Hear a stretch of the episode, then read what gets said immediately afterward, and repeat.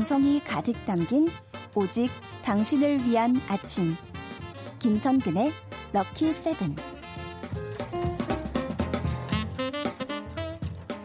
카리스마 넘치는 선생님이지만 칭찬에 약하신 분. 칭찬에 강의 시간을 주고도 남을 분과 함께 합니다. 반주원의 들리는 역사 한국사 강사 반주원 선생님 어서 오세요. 네 안녕하세요. 선생님 네 어, 스승의 날 이후에 처음 뵙습니다. 네, 아, 네. 스승의 날 이후에 그렇죠. 예 그때 어 크게 큰 절을 드리고 네. 어, 무릎이 나갔어요. 아, 이런 도가니가 나가셨군요. 예, 그래서 이런 어, 잘 돌아오지가 않네요. 그러게요. 예, 그 도가니 보충해 드리려면 제가 어떻게 탕이라도 좀 대접을 네, 제가 예. 나중에 주소 불러 드릴게요. 알겠습니다.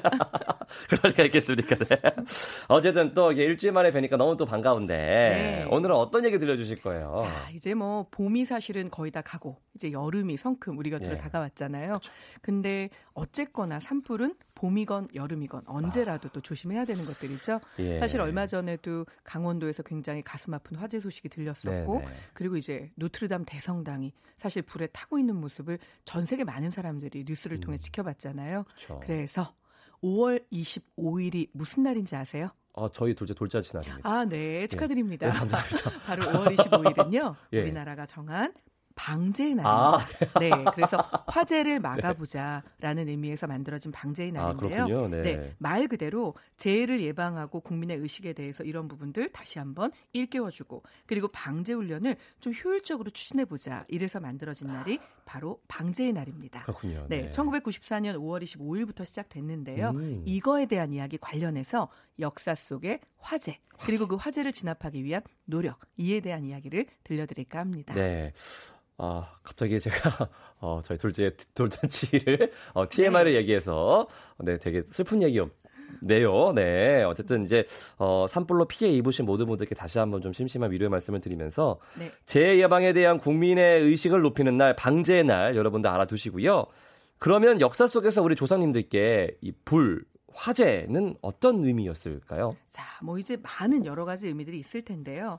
자, 조선 시대에도 이 여염집 아낙네들은 사실 부뚜막에 불을 관장하는 신이 살고 아. 있다고 믿었습니다. 예, 예, 네, 예. 그래서 그 신의 이름을 조왕신이라고 불렀는데요. 그래서 아궁이에 불을 뗄 때는요. 나쁜 말을 삼가하고 아. 경건한 행동으로. 왜냐하면 내가 나쁜 말을 하고 뭔가 나쁜 마음을 가지고 불을 떼면 조왕신이 그걸 다 듣고 있다가 그래? 그럼 내가 이놈- 그놈한테 그 집에 요 불을 좀 날려줄까? 어허. 이러면 이게 결국 화재가 되는 거잖아요. 네. 자 그런 피해를 입게 될까봐 부뚜막 위에는 발로 밟지도 않았고요. 걸터 앉지도 않았다고 합니다. 이야. 그리고 매일 아침이 되면 새로 떠온 흔히 우리가 정한수라고 부르죠. 네. 그 물을 부뚜막에 올려놓고 조왕신에게 오늘 하루도 화재 없이 안전하게 그리고 맛있는 음식 먹고 따뜻할 수 있게 해주세요라고 빌었다고 합니다. 오. 그러니까 우리 조상들한테 있어서 불 또는 이런 것들은 어떤 두려움의 대상이기도 네. 하지만 경외의 대상, 그런 또 숭배의 대상, 그리고 뭔가 나를 정화시켜주는 좋은 이미지도 있었던 거죠. 복합적이었네요. 그렇죠. 불이 대하는 게 아무래도 그럴 수밖에 없죠. 네. 일반 가정도 불을 이렇게 신성시하고 경외의 대상이었으면은 궁에선 더 했겠네요, 확실히. 아, 그럼요. 네. 뭐 알고 계시겠지만 당시에는 건물을 짓는 재료가 거의 다 나무로 되어 나무니까, 있잖아요. 네. 그러니까 만약에 궁에서 불이 난다, 이건 뭐 어마어마한 일인 거죠. 자, 그래서 조선 왕실에서는 이런 것들을 막기 위한 여러 가지 장치가 있었는데요. 그 중에 대표적인 것, 요거는 아마 궁에 한 번 정도 체험 학습을 가셨던 분들이라면 보기는 다 봤을 가본 겁니다. 적이 없어요. 네, 아유 그러세요. 그럼요, 네. 자, 예를 들어 경복궁도 마찬가지인데요. 예, 예. 궁에 가면 거기에서 가장 메인이 되는 건물이 있죠. 자, 그런데 그 가장 중심이 되는 건물에 내 모퉁이에 보면요. 보통은 쇠로 되어 있는 큰 이 놋그릇처럼 생겨 있는 어마어마하게 큰 요런 추국이. 이 지금으로 따지면 이 아, 고무 예. 대야 같은 건데요. 아, 예, 예, 예, 예. 그거 정도 사이즈가 되는 그 거기에 물이 하나 가득 담겨 있기도 하고요. 또 다른 경우에는 네. 돌로 이것을 만들어 놓기도 합니다. 자, 거기에 물이 가득 담겨 있는 요거. 요거는 드무라고 부르는데요. 네, 드- 드무. 들어보셨나요? 아니요. 드무. 약간 불어 드무, 같죠. 예. 드무. 드무. 예. 근데 이 드무는요, 실제 용도가 방제용입니다. 그러니까 물론 불이 나면 아, 그 물을 쓸 수도 있겠죠. 예, 예, 예. 하지만 조금 상징적인 의미를 더 많이 담고. 있는데요. 불의 신, 화재를 일으키는 요 화마. 근데 이거는 조왕신하고는 또 다르죠. 불을 이 불러 일으켜서 남에게 피해를 주는 아. 말 그대로 불마귀인 거잖아요. 나쁜 놈, 나쁜 놈, 네. 나쁜 놈. 그런데 이 화마는요 얼굴이 흉하게 일그러져 있다고 합니다. 아. 그래서 화마가 내가 이 건물에 불을 내야지 하고 왔다가 그 드무 네. 가득 가득 고여 있는 물에 비친 본인의 모습을 보고. 화들짝 놀라서 아. 이건 뭐지? 이러고 도망을 갈 수 있게. 그렇게 사실은 약간 조금은 그 우리가 알고 있는 주술적인 의미 이것을 담고 있는 게 바로 드문데요. 어. 이것뿐만이 아니라 또 다른 형태의 주술적인 의미도 왕실에서는 화제를 막기 위해서 자주 사용을 했습니다. 아. 그래서 여기서 예. 다짜고짜 퀴즈를 아. 네, 하나 드리려고 하는데요. 궁에 잘 가본 적이 없어가지고 지금. 네. 자, 궁에 가보지 않으셨어도 예. 이 건물의 이름을 단 한 번도 들어보지 않은 사람은요 성인 중에는 아마 드물 겁니다. 뭐 어린 아이들은 못 들어봤을 수도 예. 있겠지만요. 음. 자 그런데 네. 제가 다짜고짜 퀴즈를 낼 때 요거를 같이 맞추고 싶어 하시는 우리 청취자분들이 너무 많으시더라고요. 그러니까요. 그래서 이 퀴즈는요. 우리 아나운서님이 맞추지 마시고요. 딩동댕 면제부를 받으셨네요. 아, 예, 예. 네. 아. 자, 우리 청취자분들이 맞출 수 있게 도와주셨으면 좋겠는데요. 알겠습니다. 어, 기왕이면 선물도 좀 하나 주시면 네 얼마나 좋을까요? 그럼요, 네. 그러면 골라보았습니다. 네. 이번 다짜고짜 퀴즈는 우리 청취자분들과 함께 맞춰 보겠습니다. 아, 네. 천만다행이고요. 네. 한 분 추첨해서 그럼 선물도 드리겠습니다. 네. 자, 샵 그렇다면- 1061 짧은 문자 50원, 긴 문자 100원, 콩은 무료입니다. 네, 자 그러면 그 행운의 주인공 누구실지 자 우리 이제 맞춰 봐야 되죠. 네. 풍수지리학적으로 볼 때 경복궁은 자 그런데 검색해서 맞추기 없기에요. 어, 예, 예. 검색하면 안 돼요. 검색은 저도 할 수 있어요. 때 네. 예, 경복궁은요 불의 기운이 많은 땅에 세워졌다고 합니다. 그 불의 기운을 억제하기 위해서 경복궁 안에 만들었던 누각이 있습니다. 누가? 자, 그런데 이 누각은요. 태종 때 완성이 됐는데요. 태종 때 신하인 하륜에게 누각의 이름을 짓게 했고 당시의 세자였던 양녕대군에게 그 현판에 글씨를 쓰도록 했습니다. 자, 이때 지어진 이름이 바로 이것인데요. 자, 이곳은 매우 빼어난 아름다움으로 외국의 사신들이 찾을 때마다 감탄을 금하지 못했다는 일화가 숨어져 있는 누각입니다. 자, 이 누각. 자, 누각이라면 끝이 루로 루, 끝났을 텐데요. 예. 짠짠 루. 네. 이 짠짠 루는 이름이 완성되면 무엇이 되는 걸까요? 아, 어, 근데, 어, 이제, 어, 저도 같이 맞춰야 되는데, 네. 저는 문자창이 보이잖아요. 네. 너무 하나의 답이 계속 올라오고 아, 있어가지고. 그러네요. 네. 네. 아, 어, 너무 많은 분들이 이 정도면은 정답을- 이게 정답이 아니면은 지금 약간, 어, 쿠데타 일어날 것 같은 느낌이. 맞습니다. 그런데 예. 정말 다행인 것은 네. 정답이네요. 정답이네요. 네. 네. 그러니까, 어, 저도 들은 적이, 이게 물 한가운데 떠 있는 그 누가, 바로 그렇습니다. 네. 배를 타고 들어가야 되는 그 바로 누가. 그렇습니다. 예. 그리고 이 누각은요, 실제로는 이 용 있죠. 그용 모양으로 되어 있는 만들어진 용 두 마리를 아. 예. 그 누각 밑에 묻고 왜냐하면 불이 났을 때 이 용이 불뿐만이 아니라 물도 뿜어서 이 불을 관장해 줄 거라고 믿었던 건데요. 이 외에도 약간의 주술적인 의미를 담은 많은 부적들도 음. 이 건물에서 발견이 됐습니다. 그 중에 가장 유명한 부적은요. 물 숫자 있죠. 물수. 그 물 숫자를 조그맣게 쫙 여러 개를 써서 그걸로 용을 완성하는 겁니다. 자, 이러면 이 용이 불과물을 관장해 줄 거라고 믿었던 거죠. 이야. 자, 그럼 이제 이쯤에서 우리 네. 정답을 발견 발명 그 발표를 해야 될 텐데요. 네, 이거는- 제가 지금 뭐 너무 떨려서 왜냐하면 방금 어떤 분이 너무 멋진 오답 자경루, 자경루. 예, 이렇게 부르셨어요. 저도 봤어요. 자경루. 네. 그래서 제가 혀를 자격당했습니다. 네. 자, 자경루는 그건가요? 이게 물잔, 숫잔 띄워놓고 빙글빙글 도는. 아니옵니다. 땡! 네. 자경루는요. 역시. 바로 우리나라에서 만든 최초의 물시계인데요. 그렇죠, 예. 장영실이 이 과정에 참여했었고 또 세종 대왕이 이 부분에 대해서 강한 의지를 가지고 있었다고 전해지죠. 역시, 어, 언제나 과유불급이다. 네. 라는 거를 이제 어, 답을 한번 이거는 발견 수준이네요. 답을 한번 발견해 보겠습니다. 네, 네. 정답은 어, 자, 경회로 맞습니다. 딩동댕 축하드립니다. 네. 네, 정답자 가운데 5382님 아, 축하드리고요. 5382님. 네. 선물은 너무 경회루에 잘 어울리는 네. 떡국 세트 아, 선물로 드리겠습니다. 저도 정말 좋아하는 이 떡국 세트. 축하드립니다. 네, 꼭 와우. 맛있게 드시기를. 네. 아, 이렇게 또 재밌네요. 다짜고짜 네. 드리니까. 아, 그럼요. 아나운서님이 맞춘다는 부담이 없을 때에는 너무나 재미있죠. 너무나 편안하네요. 네, 네. 계속 이랬으면 좋겠네요. 예. 네. 네, 좋습니다. 경회루까지 얘기 나눠봤고요. 그러면 이외에 좀 화재를 막기 위한 또 다른 노력들 계속 있겠죠. 있었습니다. 네. 자, 사실 불을 일으키고 싶어서 일으키는 사람, 화재를 내고 싶어서 내는 사람은 없겠지만 네. 때로는 방화범이라는 범죄도 있을 수 있으니까요. 아유, 자, 우리 조선의 태종은요. 화재와 관련해서 금화령이라는 법을 1417년에 발표합니다. 네. 자, 그런데 이 법에 의하면요.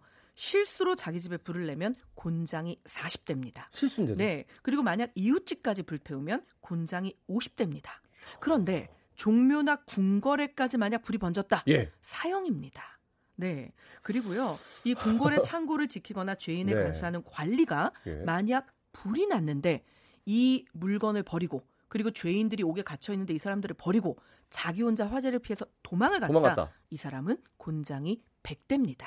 자 그런데 곤장백대라는 말에 지금 별로 우리 김성근 아나운서님이 어, 뭐야 다른 사람 죽으라고 지금 옥에 그냥 갇힌 채로 놓고 갔는데 겨우 곤장 백대야 이렇게 생각하셨죠? 죽나요? 곤장 백대면? 곤장을 보통 20대 이상 맞으면요 예. 살이 헤어지고 30대 이상을 맞으면 뼈가 드러나고 50대 이상을 맞으면 평생 그 장애를 안고 가야 한다. 이렇게 되어 있거든요. 네. 결국 곤장 100대면요. 그냥 죽을 때까지 맞는다. 네. 이렇게 생각하시면 됩니다. 아, 네. 결국 굉장히 엄벌에 처했던 거죠. 네, 알겠습니다. 네, 굉장히 무서운 내용과 함께 네. 노래를 한 곡 듣고 오겠습니다. 어, 성시경의 너에게 듣고 계속 얘기 나눠보죠. 네, 김성근의 럭키세븐 수요일 코너 반주원의 들리는 역사 우리 화제 얘기를 위해서 빨간색 옷을 입고 오신 반주원 아. 선생님과 네, 함께하고 계십니다. 네.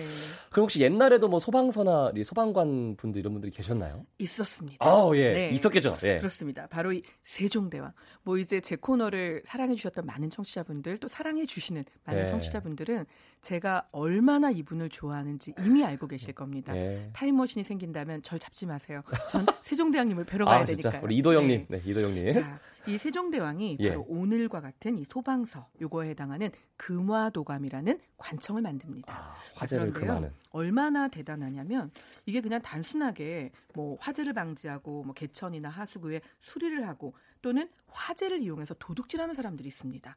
불을 오. 지르고 그걸로 이제 눈길을 좀 예. 돌린 다음에 다른 데서 물건을 훔치는 거죠.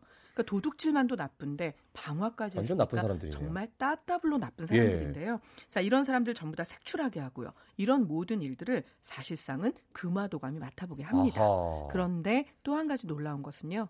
사실 세종대왕은 조선시대 복직에 뭐 대단한 대왕이다라고 아. 말해도 전혀 부족함 없는. 못하시는 게 없네요, 이분은 진짜. 네. 그러니까 제가 가끔은요, 저 네. 혼자 생각에 세종대왕 외계인설을 정말 제기하고 싶을 어, 예. 정도로 어떻게 한 사람이 이 모든 것들이 가능했을까? 사실 굉장히 궁금한데요.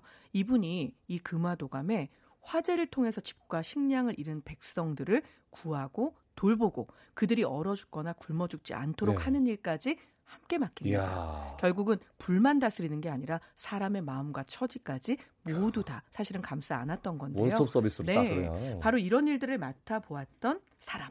금화군이라고도 부르고요. 음. 불을 진압하는 소방관의 역할이기 네. 때문에 멸화군이라고도 불렀습니다. 어허. 네. 그래서 이런 사람들은요. 사실상은 화재가 나지 않도록 예방을 하는 데 더 주력을 했고요. 만약 불이 나게 되면 오늘날과 약간 같기도 하고 다르기도 한 부분이 하나 있는데요.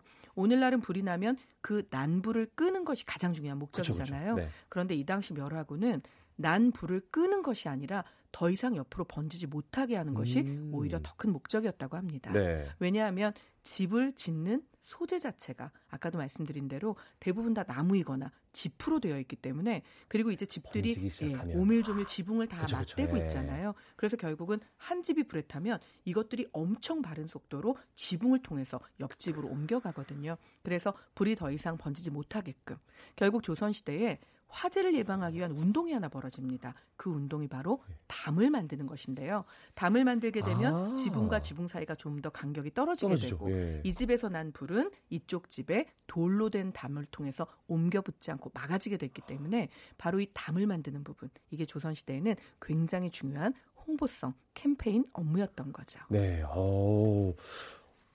이불 얘기하는데도 이게 훅 빠져 들어가네요. 역시 네. 네, 불같이. 네. 근데 화재는 정말 예나 지금이나 진짜 무서운 것 같아요. 그럼요. 네. 저희가 초반에 뭐 어, 강원 산불이나 노트르담 대성당 화재도 말씀을 드렸지만 네. 사실 어, 숭례문 남대문 화재도 굉장히 아, 큰 일이잖아요. 예. 네.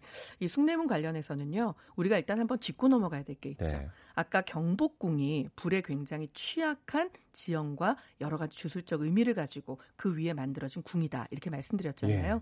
서울 지도를 펼쳐 놓고 경복궁에서부터 일자로 선을 쭉 그으면 그 맞은편 끝에 관악산이 위치합니다. 아, 예. 그런데 이 둘이 마주보고 있는 형상 자체가 또한 불기운처럼 나라가 훅 일어나기도 하지만 아. 불이 잘 날 수도 있다라는 의미 때문에 네. 숭례문, 남대문은요. 현판을 쓸 때 가로로 쓰지 않고 세로로 숭례문이라고 쓰게 됩니다. 어. 바로 이 세로로 쓴 예, 그 예. 현판 자체에 레라는 글자가 유교에서는 불을 의미하는데요. 관악산과 경복궁 사이에 불맥을 한번 끊으면서 화재를 방지하자 이런 취지로 예. 사실 숭례문, 남대문을 만든 거거든요. 네. 그런데 안타깝게도 2006년 2월 10일에 음.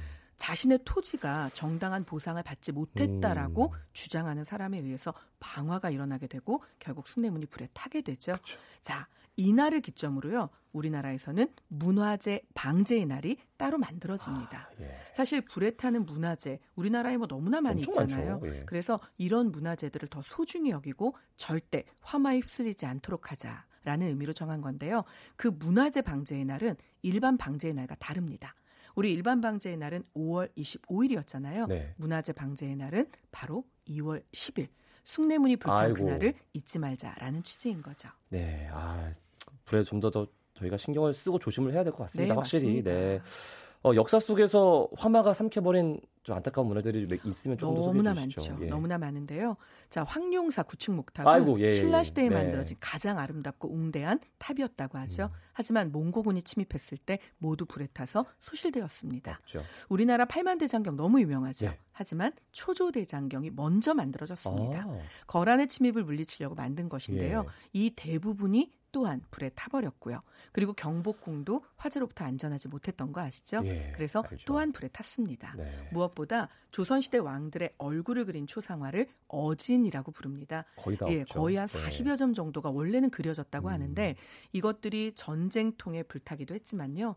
6.25 전쟁의 화마를 피하려고 부산으로 옮겨 놓았던 것이 화재가 나면서 정말 그 모든 세월을 다 이겨냈음에도 그렇구나. 불구하고 결국은 6.25 전쟁 그 화재를 이기지 못해서요. 음. 우리가 알고 있는 것처럼 지금은 7점밖에 현존하지 못합니다.